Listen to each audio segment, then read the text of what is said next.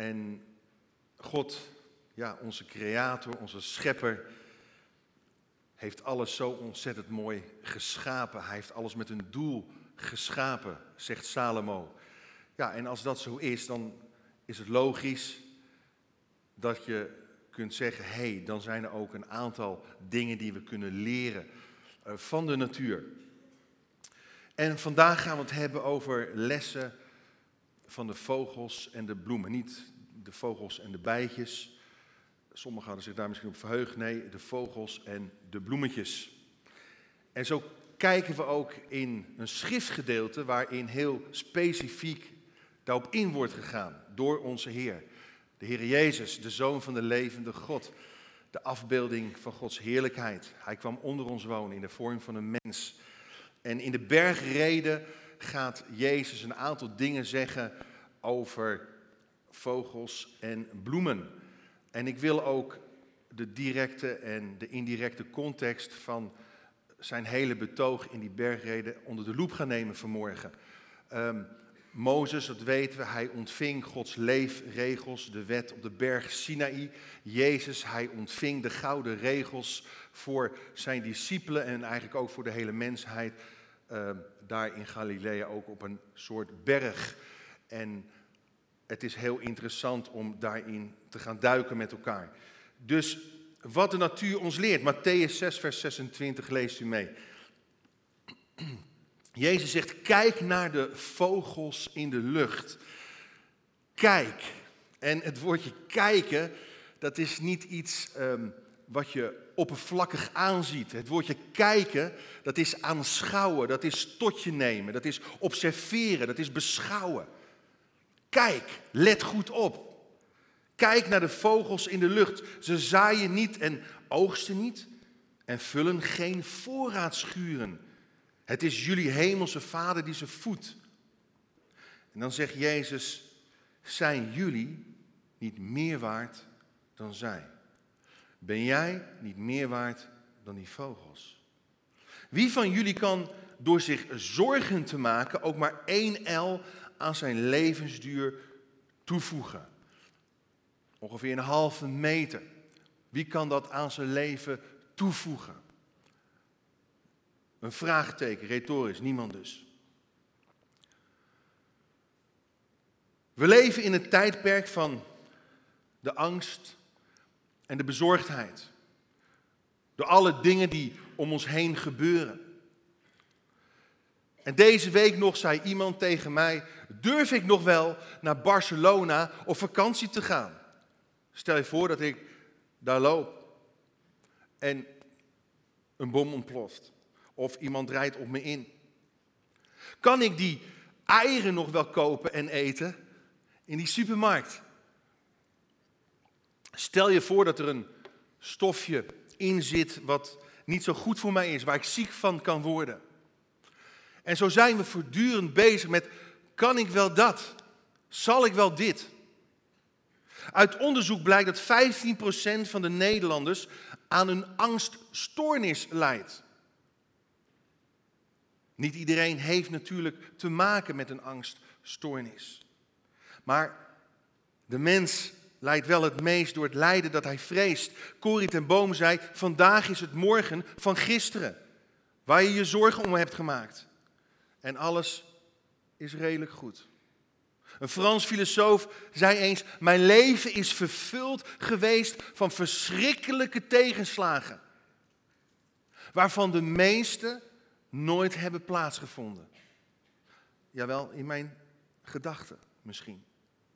Toch worstelen we allemaal wel eens met dat beest van bezorgdheid. En we moeten ons dus afvragen waarom we überhaupt bezorgdheid toelaten in ons leven. Als je het mij vraagt, doen we dat omdat we denken dat bezorgd zijn werkt of verschil uitmaakt in ons leven. We denken dat het ons helpt, dat we vooruitkomen door maar te piekeren en te tobben over van alles en nog wat. Maar de waarheid is het tegenovergestelde. Het, het helpt ons niet vooruit, het helpt ons achteruit. Mensen worden vaak ziek. Na langdurige periode van van onzekerheid, van bezorgdheid. Regelmatige aanhoudende angst en bezorgdheid ondermijnt zelfs het afweersysteem in ons lichaam en, en het hart- en vaatstelsel. Het is dus medisch gezien ook uitermate ongezond. Jezus spreekt hier niet voor niets als onze heelmeester, onze geneesheer. Emotioneel en, en geestelijk gezien verstikt bezorgdheid ons leven.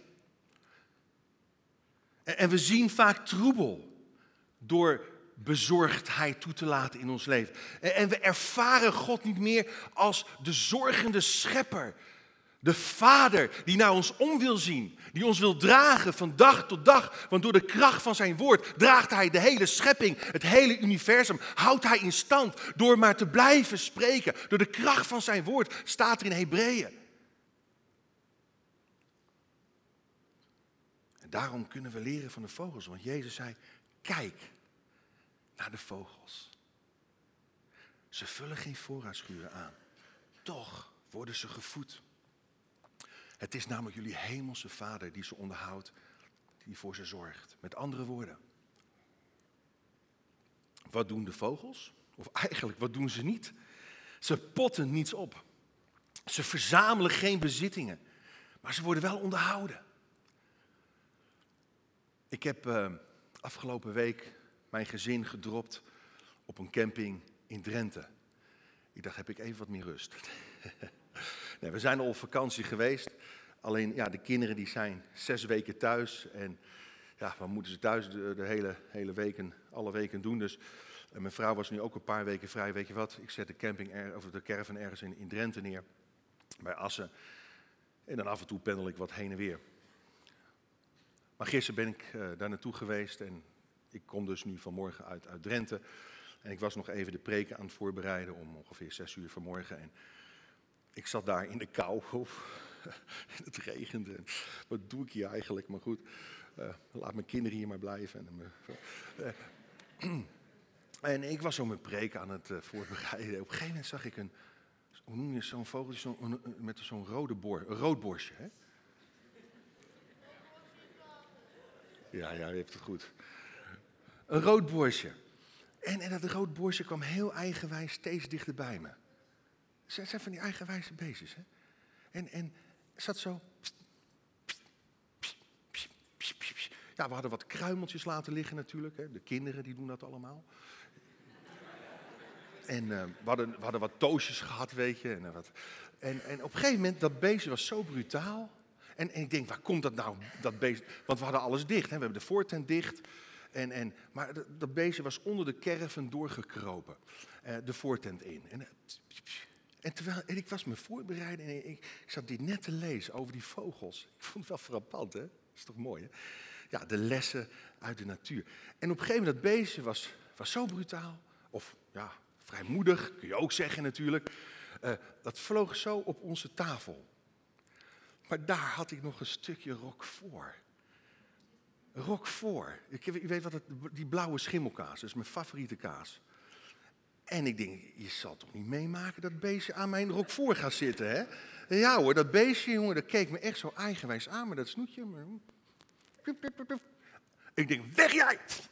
Blijf aan mijn kaas af. Ja, toen vloog het beestje wel. Hij kwam wel weer stiekem terug.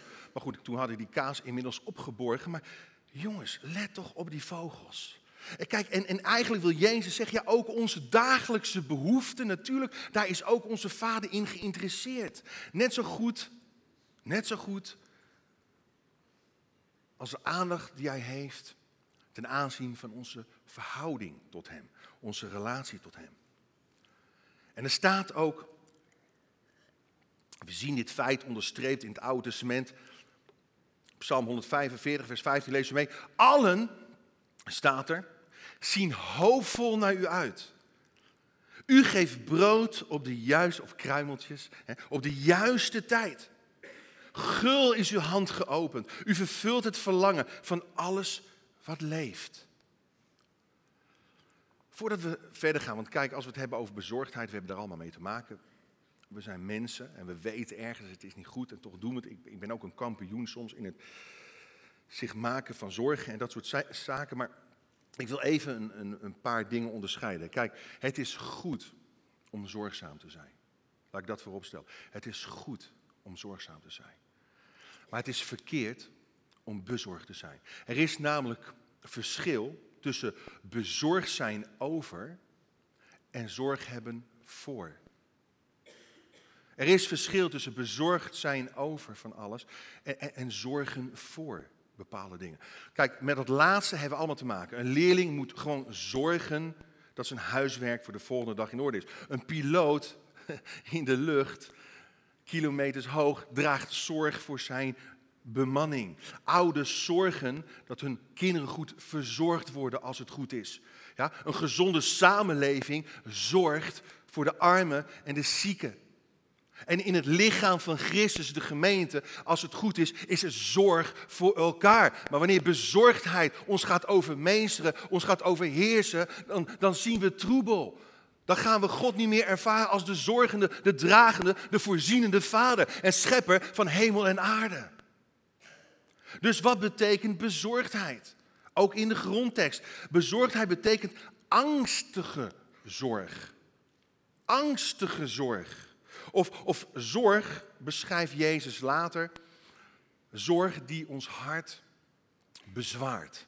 Kijk, bezorgdheid onderdrukt. Bezorgdheid bezwaart. Het is alsof, we een lode last dragen.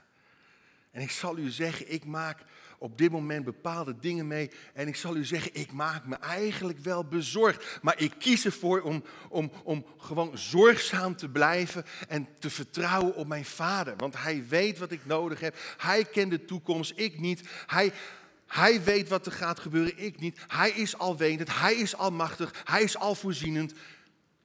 Klaar.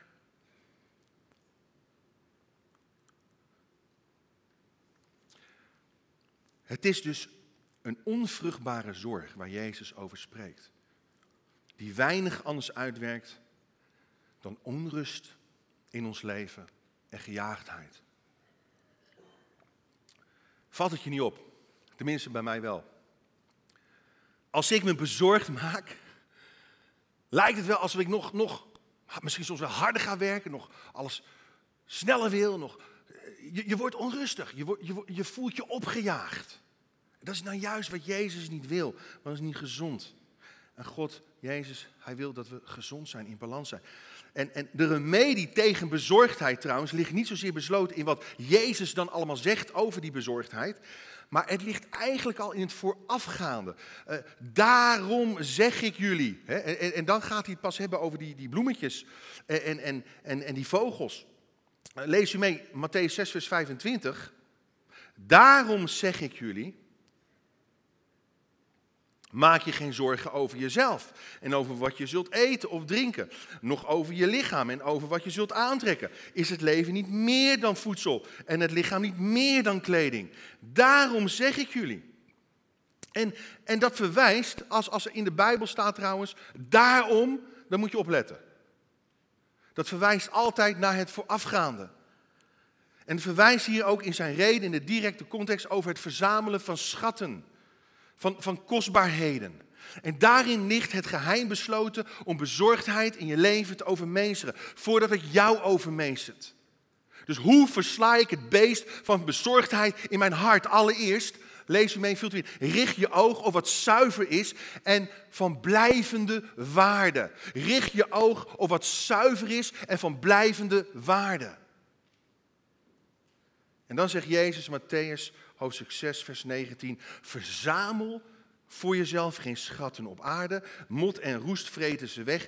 Dieven breken in om ze te stelen. Verzamel schatten in de hemel. Ha, Richt je oog op wat zuiver is en van blijvende waarde. Verzamel je dus schatten in de hemel. Ik ga ook uitleggen wat, wat dat is, wat dat inhoudt. Wat zijn dan die schatten? Hoe kun je schatten verzamelen in de hemel? En daar vreet de mot nog roesten weg. Daar breken geen dieven in om ze te stelen. Dus hoe bestrijd je bezorgdheid? Door schatten te verzamelen in de hemel. Hoe doe je dat? Allereerst, wat vraagt Jezus van ons wel en niet? vraagt Jezus hier dat wij nu afstand moeten doen van, van geld en goed en bezittingen. Kijk, het begrip verzamelen heeft eigenlijk te maken met een mindset. Luister goed, het heeft te maken met een manier van denken, met een mentaliteit, met een mindset. Is het einddoel jezelf of is het einddoel bruikbaar zijn voor Gods koninkrijk? Is, is het om alles voor jezelf op te potten of om ook te delen met anderen? En de vraag daarin is altijd, wat heeft voor jou blijvende waarde? En het Griekse woord dat hier voor schatten is gebruikt, wijst eigenlijk meer op kostbaarheden dan op gewoon bezit. Kijk, bezit op zich is niet slecht, slecht is niet verkeerd. Het moet ook duidelijk zijn dat Jezus het hebben van bezit hier niet veroordeelt. We hebben allemaal onderhoud en onderdak nodig en, en, en de Heere God weet dat. Maar schatten op aarde zijn bedoeld om ons meer bruikbaar voor God te maken, voor zijn koninkrijk. En de vraag is, ben je inhalig of ben je gierig? Of kies je voor gasvrij en vrijgevig te zijn? Waar gaat je hart dus naar uit? Richt je oog op. Waar hecht je hart zich het meeste aan? Iemand zei in zit, weet je, je verzamelt schatten in de hemel door ze, op, op aarde los in je zak te hebben. En, en Jezus, hij weet dat leven in liefde en gerechtigheid een mens pas echt rijk maakt.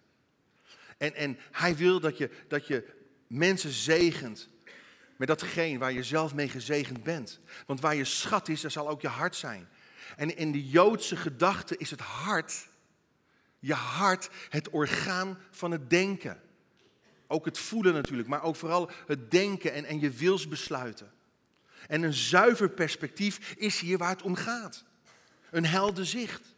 Want het oog is een spiegel van de ziel. En deugt het oog niet, dan komt de mens in het donker te zitten. En daarbij ook zijn omgeving. Vandaar dat Jezus deze hele opmerkelijke statement maakt. Juist in de context van bezorgdheid. Lees je mee. Matthäus 6, vers 22. Hij zegt: Het oog is een lamp van het lichaam. Dus als je oog helder is, zal heel je lichaam of je totale leven verlicht zijn. Maar als je oog troebel is, zal er in heel je lichaam duisternis zijn. En als het licht in jezelf verduisterd is, hoe groot is dan die duisternis? Wanneer we ons geestelijk oog, dus, dus ons hart, richten op het verzamelen van schatten op aarde, dan zal dit ons totale leven verduisteren. En het woordje wat hiervoor helder vertaald is, betekent ook enkelvoudig. Gericht op één ding. Dus de lam van het lichaam is het toog. Dat betekent dus dat je gerichtheid, je doel, bepaalt wat je doet of zegt. En het lichaam verwijst dus naar de hele persoon. Zoals ook David zegt, Psalm 18, vers 29. Lees je mee. Heer, u bent het die mijn lamp, mijn lamp doet schijnen. U, Heer, mijn God, verlicht mijn duisternis. Met andere woorden, hij drukt hier uit dat Gods woord zijn instelling, zijn mindset bepaalt en beïnvloedt. Wanneer dus het oog gezond is, dat wil zeggen als je gerichtheid en je houding naar God toe open is en oprecht is, dan krijg je leven zin. En dan zal je vervulling vinden in je leven. Maar als je oog boos is, blind voor Gods wil, dan zal je leven zinloos zijn en blind en duister zijn. Dan wordt waarheid, wat de profetie zegt. In Jezaja 59, vers 10. Wij gaan als blinden tasters langs de muur, tastend als mensen zonder ogen. Dus laat je oog zuiver gericht zijn op wat God wil en op wat van blijvende waarde is. Dan ten tweede, wees radicaal in je toewijding aan de Vader. Wees radicaal in je toewijding aan God de Vader. Het is niet vanzelfsprekend om altijd radicaal te zijn. En soms heeft ja, radicaliteit een wat negatieve klank, weet je, bij mensen. Radicaal is eigenlijk heel positief. Het betekent niet fanatiek, maar wees radicaal. Met andere woorden, kies wie je enkelvoudig met toewijding zult dienen. En, en Eigenlijk betekent het wees geworteld. Radicaal, ehm, daar zit het woordje racine in. Dat is Frans, maar ook Latijns natuurlijk. Racine, dat betekent wortel. Dus wees geworteld. Wees geworteld in je toewijding aan God de Vader. Laat je niet uit het veld slaan. Wees geworteld. Laat je wortels groeien in, in een betekenisvolle relatie met Hem. Wees niet zozeer geraffineerd, maar wees geracineerd, zou ik willen zeggen. En Jezus, hij wijst de hemel aan als de veiligste depositobank. Daar moet je gaan investeren. Daar heb je geen last van mot en roest. En het woordje roest dat Jezus gebruikt betekent ook vreter. Want zorgen of bezorgdheid, zorgen voor levensonderhoud, zijn vreters in je leven. Ze vreten je kapot, ze vreten je kaal. Het zijn even die sprinkhanen die alles kapot, die, die, die een hele maisveld kapot kan vreten. Ik heb het als volgt geformuleerd, lees mee. Bezorgdheid is de kaalvreter van de geestelijke oog in ons geestelijk leven. Dus probeer te bezitten alsof je niets bezit. En het leven in de tijd van Jezus was, was niet een makkelijk leven. Um, in Galilea werden mensen beheerst door geldzorgen en, en overlevingsdrang. En in deze situatie is de vraag, welke Heer dien je, God of Mammon, heel erg dringend en urgent. En zodoende zegt Jezus in Matthäus 6, vers 23, de bekende tekst, niemand kan twee heren dienen. Lees u mee.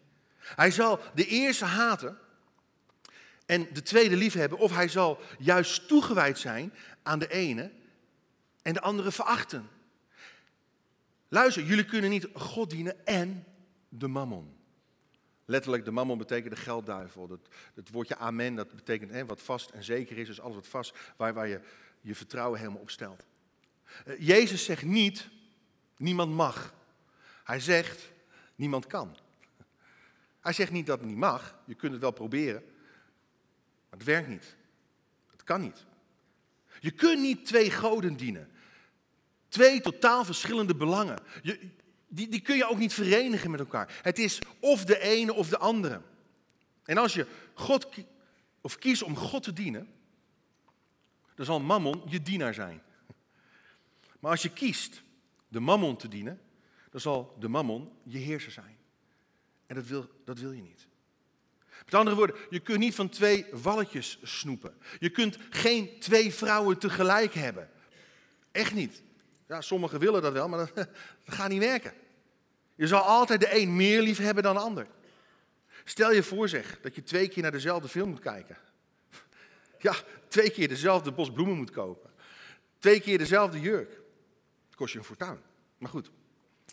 Het gevolg is, je gaat altijd meer, je meer toewijden aan de een of de ander. Maar zo is het ook geestelijk gezien.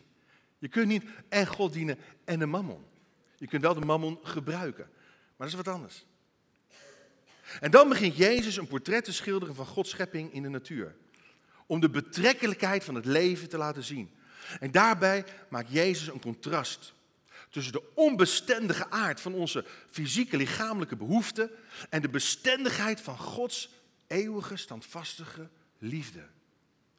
Weet je, zorgen verlengen het leven niet. Zorgen verkorten het leven. Matthäus 6, vers 27. Trouwens, wie van u kan door al zijn zorgen zijn leven ook maar een klein stukje verlengen? Lukt je niet.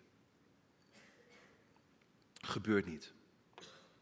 Ik wil e- toch even hierbij bij stilstaan. Want weet je, een leven vrij van bezorgdheid, of jezelf bevrijden van bezorgdheid, kan je ook zeggen, betekent nog niet een leven vrij van problemen. Het betekent niet een leven vrij van moeilijkheden. Integendeel. Heel veel toegewijde christenen zijn door de grootste moeilijkheden heen gegaan. In de hele kerngeschiedenis. Heel veel christenen hebben lijden moeten verdragen, verdrukkingen moeten ondergaan. Maar er is één ding waar die christenen hebben geleerd. Je hebt geen controle over wat er om je heen gebeurt. Maar wel wat er van binnen in je gebeurt. Onbezorgd zijn betekent niet dat je problemen opgeruimd worden. Dat je leven probleemloos is of zal worden. Ik kwam deze week het volgende plaatje tegen en ik moest ook denken aan, aan, aan deze prediking en context. Lees u mee of kijk u mee. Stel je voor dat je zou zeggen, Heer, haal al mijn problemen weg. En ploef, dan ben je zelf weg. Kijk, je hebt geen controle over wat er om je heen gebeurt, wel wat er in je gebeurt. En we zijn vaak altijd deel van een probleem. En we leven in een wereld vol problemen die, die gebroken is, die niet volmaakt is. Dus we zullen er altijd mee te maken hebben. In onze relaties, in onze gezinnen, op ons werk, in de kerk. Ja, haal al mijn problemen weg. Ja, dan zal hij jouzelf dus weg moeten halen. Beseffen we dat? Waarom is er zoveel kwaad in de wereld? Waarom gaat God niet in één keer al het kwaad uit de wereld halen? Dan zou hij misschien ook wel onszelf weg moeten halen. En God is geduldig, God is langmoedig. Hij wacht dat alle mensen een redelijke kans hebben gekregen om het evangelie gehoord te hebben. Pas, pas zegt Jezus, pas dan. Als het evangelie aan de hele wereld, de ganse schepping verkondigd is, pas dan zal ik terugkomen. Pas dan, pas dan ga ik dingen op orde brengen hier op deze aarde. Paulus zei, lees hem in Filippenzen 4 vers 12, ik weet wat het is om gebrek te lijden. Maar ook wat het is om in rijkdom te leven. Ik heb alles aan de lijve ondervonden. Overvloed en honger. Rijkdom en gebrek. Ik ben tegen alles bestand door Hem die mij kracht geeft. Dan ten derde. Check de feiten in verhouding tot Gods majesteit in de natuur. Check de feiten in verhouding tot Gods majesteit in de natuur. O lieve mensen, de, de majesteit van God is, is zo mooi, is zo groot. En we kunnen blijven nadenken over alles wat er kan gebeuren met ons en over alle problemen. En we kunnen, we kunnen al onze problemen zo goed doorforsen vaak en doorgronden en, en over en over en over benadrukken en, en herhalen en repeteren. Maar stel dat we nou gaan nadenken en blijven nadenken. In tegenstelling tot al die problemen en moeilijkheden. Maar blijven stilstaan en nadenken over de majesteit van God. De majesteit van God. De grootheid van God. De wat, wat is de majesteit van God? Dat is de luister, het volle gewicht van God. Van zijn wezen. Dat is de pracht. Het is de praal. Het is de schoonheid. Het is de heiligheid. Het is, het is de almacht van God. Oh, als we daar nou over na blijven denken. En daarover gaan piekeren. Oh Heer, u bent de Heer van de schepping. U bent de koning der koningen. En je gaat het uitspreken. Je, je beleidt het. focus je, je daarop. En kijk dan naar de feiten. Kijk, kijk dan gewoon naar je dagelijks leven. En breng dat in, in, in de juiste proporties. Weet je, zorgen worden vaak overdreven en, en, onze ergste verwachtingen komen ook vaak nooit uit. Dus zet vraagtekens bij je zorgen. Hoe groot is de kans dat het probleem zich zal voordoen? En als het zich voordoet, laat je niet verlammen door bezorgdheid. Laat je niet verlammen door angst. Maar bedenk misschien wel een actieplan. Ga nadenken hoe, hoe Gods majesteit zou, zou kunnen voorzien. Weet je, vrees in de vorm van bezorgdheid sluit ons op. Maar vertrouwen opent de deuren en de nieuwe mogelijkheden die God kan geven. Ongeloof belet ons te groeien, iets te ondernemen, zich voor anderen te openen. Maar geloof, laat God God zijn. Oh, wees stil, staat er in de psalmen. En weet dat ik God ben. Ook al zijn er oorlogen om je heen. Ook al zijn er aardbevingen. Oh, wees stil, mijn ziel, wees stil. Wat er ook gebeurt. En hoe het ook zal aflopen. En dan zegt Jezus, Matthäus 6, vers 28. En wat maken jullie je zorgen over kleding? Kijk eens naar de lelies. De bloemen in het veld. Kijk hoe ze groeien. In ze werken niet, ze weven niet, ze maken zich dus niet druk. Ze maken zich niet bezorgd. En ik zeg jullie, zelfs Salomo ging al, in al zijn luister niet gekleed als een van hen.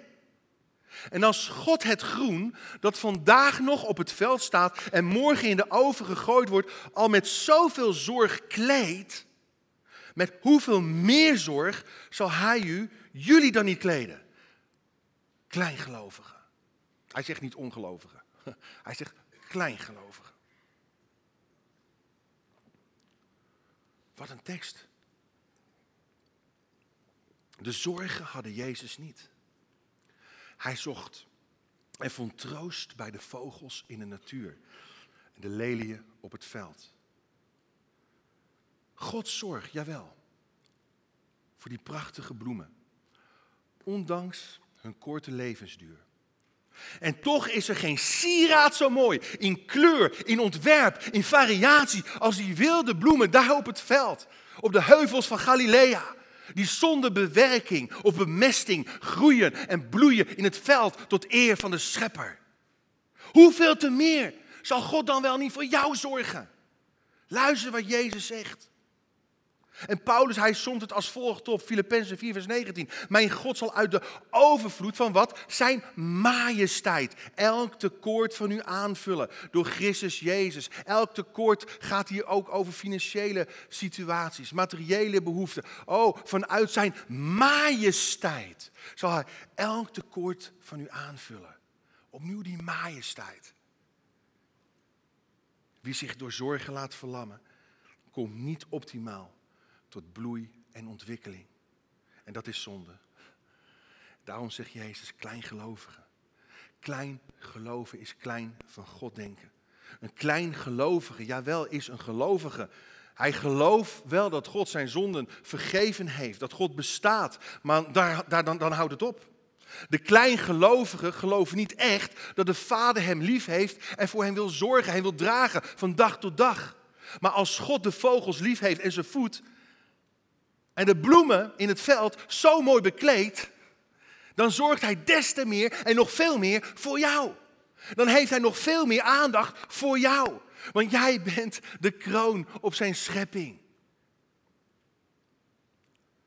Iemand zei eens dit: geloof is je voet neerzetten in de mist en ontdekken dat je op een rot staat. Kijk naar de lelies in het veld. In het voorjaar wordt het een prachtig bloementapijt. Een paar weken later alsnog wordt het als brandstof in de oven gestookt. Weet je waarom? Weet je waar die prachtige leliën waren? Dat was slechts onkruid. Dat was slechts onkruid. Jezus heeft het eigenlijk over onkruid. Maar als God dat gras zo kleedt, zo verzorgt, zal hij jou dan niet veel meer kleden? Ja, je ervaart het misschien niet altijd. Je beleeft het misschien niet altijd. Je vraagt je misschien af, ook nu, ja, maar waar is God dan? Waarom voorziet God dan niet? Waarom helpt God? Waarom, die problemen die blijven maar aanhouden. Heer, waar bent u dan? Maar God wil iets in jou veranderen. Dat je een andere mindset ontwikkelt. Andere levenshouding. En in feite, als God zoveel aandacht schenkt aan dat onkruid en aan een roodborstje, wat mijn tent binnenkruipt en mijn rok voor probeer op te eten, zal hij jou dan niet veel meer kleden. En is dat niet erg? Juist dat je niet gelooft dat jij voor vader, voor Abba, belangrijker bent dan al dat gras. En al die vogels en dat onkruid hier op aarde. En dan zegt Jezus, daar sluit hij mee af. Daar wil ik ook mee afsluiten, Matthäus 6, vers 31. Vraag je dus niet bezorgd af, wat zullen we eten? Of wat zullen we drinken? Of waarmee zullen we ons kleden? Dat zijn allemaal dingen die, die eigenlijk de heidenen najagen. En de heidenen, dat betekent mensen die eigenlijk goddeloos door het God denken niet nodig te hebben, niet, of niet voor God willen kiezen. En dat zijn dingen die, die zij najagen. Maar jullie hemelse vader weet wel dat jullie dat alles nodig hebben. Zoek liever eerst het koninkrijk van God en zijn gerechtigheid. Dan zullen al die andere dingen je erbij gegeven worden. Maak je dus geen zorgen voor de dag van morgen. Want de dag van morgen zorgt wel voor zichzelf. Elke dag heeft immers genoeg aan zijn eigen last, zijn eigen vracht. Jezus ontkent dus niet dat er geen lasten zijn. En zullen zijn en zullen blijven. Maar elke dag heeft genoeg aan zijn eigen last. Ja, Jezus wil ons een ontspannen levenshouding geven. Door juist in een volle, diepe, vertrouwensvolle relatie met onze stappen. Geen kramp. Want angst zorgt altijd voor kramp. En angst is altijd een kwestie van gericht zijn op het negatieve. Maar door in vertrouwen te blijven zoeken naar het koninkrijk van God en zijn gerechtigheid, word je gericht op het positieve. Je wordt boven je omstandigheden uitgetild door de majesteit van God. Het is ook diezelfde majesteit van God die ons heeft opgewekt uit de doden.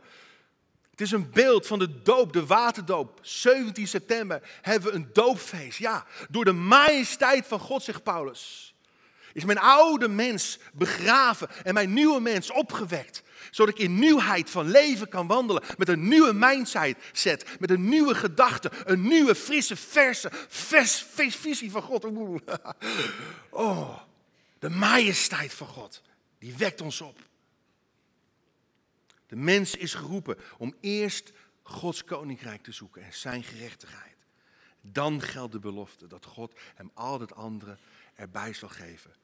En weet je wat, je wat, er staat in Romeinen? In Romeinen 8, vers 23, 32. Lees mee.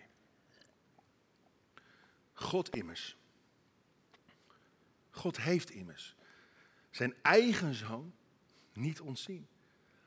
Zijn eigen zoon heeft hij niet ontzien voor jou en mij, maar hem uitgeleverd ter wille van ons allemaal. Aan dat kruis. Zal hij, nu hij zijn zoon heeft gegeven, ons dan ook niet alles geven? En luister goed, dat alles geven is ten dele dingen geven die we op aarde nodig hebben. Het is ten volle geven datgene wat we straks zullen erven. En dus geen prosperity tekst.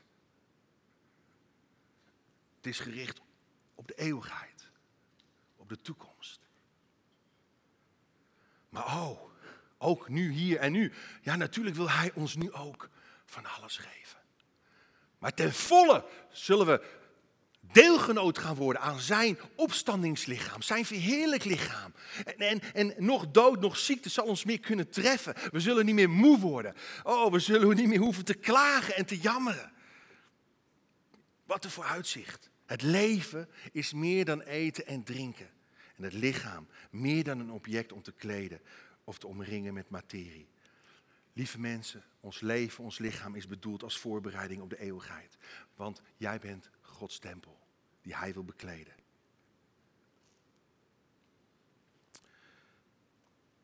Uiteindelijk komt het hierop neer. Uitgaande van de tekst uit Romeinen 8 ook. God is geïnteresseerd in de vraag hoeveel Hij van zijn zoon in jou en mij zal zien. Dat zijn de schatten in de hemel. Wat zijn de schatten in de hemel, in de context van de bergreden? Weet je, wat, weet je hoe je schatten in de hemel verzamelt? Zal je, lees, lees de bergreden. Dat is, je verzamelt schatten in de hemel door af te zien van eer van mensen.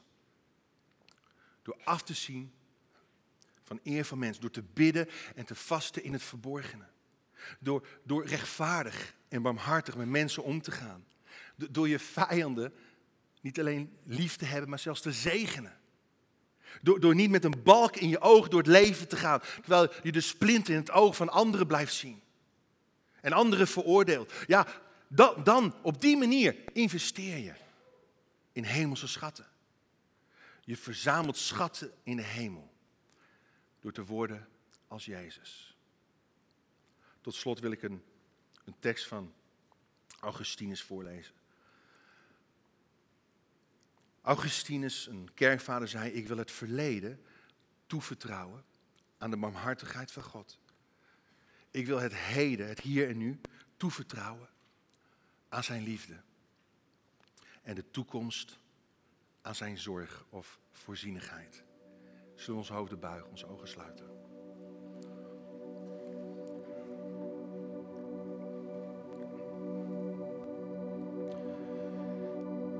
Heer Jezus, dank u wel dat u ons wil bekleden met uw majesteit, met uw leven, met uw rechtvaardigheid. Heer Jezus, ik wil u danken dat u ons helpt om een, om een nieuwe mindset te ontwikkelen. Een vernieuwde mindset. Dat we vernieuwd mogen blijven worden in ons denken. Verjongd. Zodat we juist een helder zicht zullen hebben op wat u wil. Wat uw bedoeling is voor ons. O Heer, help me één dag tegelijk te leven. Help me er niet aan te denken wat had kunnen zijn. Me geen zorgen makend over wat kan komen. O Heer, help me te accepteren dat ik het verleden niet ongedaan kan maken. En ook de toekomst niet kan voorzien. Heer, help me te bedenken dat ik ook nooit verzocht zal worden boven mijn vermogen. En dat de hand van de Vader zijn kind nooit een nodeloze traan zal laten huilen. Heer, dat ik nooit weg kan drijven buiten uw liefde en zorg. En Heer, we willen ons, we willen ons focussen op u, op uw majesteit, op uw eigenschappen, op uw grootheid. We willen u aanbidden. We willen daar de tijd voor gaan nemen. En Heer, dank u wel. Dat u ook mensen wil vrijmaken, wil vrijzetten van angsten en van bezorgdheid. Heer, dat u door de rij wil gaan, mensen wil aanraken, wil losmaken van alles wat ze vasthoudt. En Heer, dat we die stap mogen zetten naar u toe. Om een leven aan u toe te vertrouwen. Zal u ons niet veel meer kleden? En niet veel meer voor ons zorgen? Dan voor die bloemen en die vogels, jawel. Oh ja, veel meer, veel meer. Ik bid hier dat mensen ook, ook die zorg van u accepteren en, en aanvaarden. En gewoon tot zich nemen. Ook als ze daar moeite mee hebben, Heer. Heer, dank u wel dat u ze tegemoet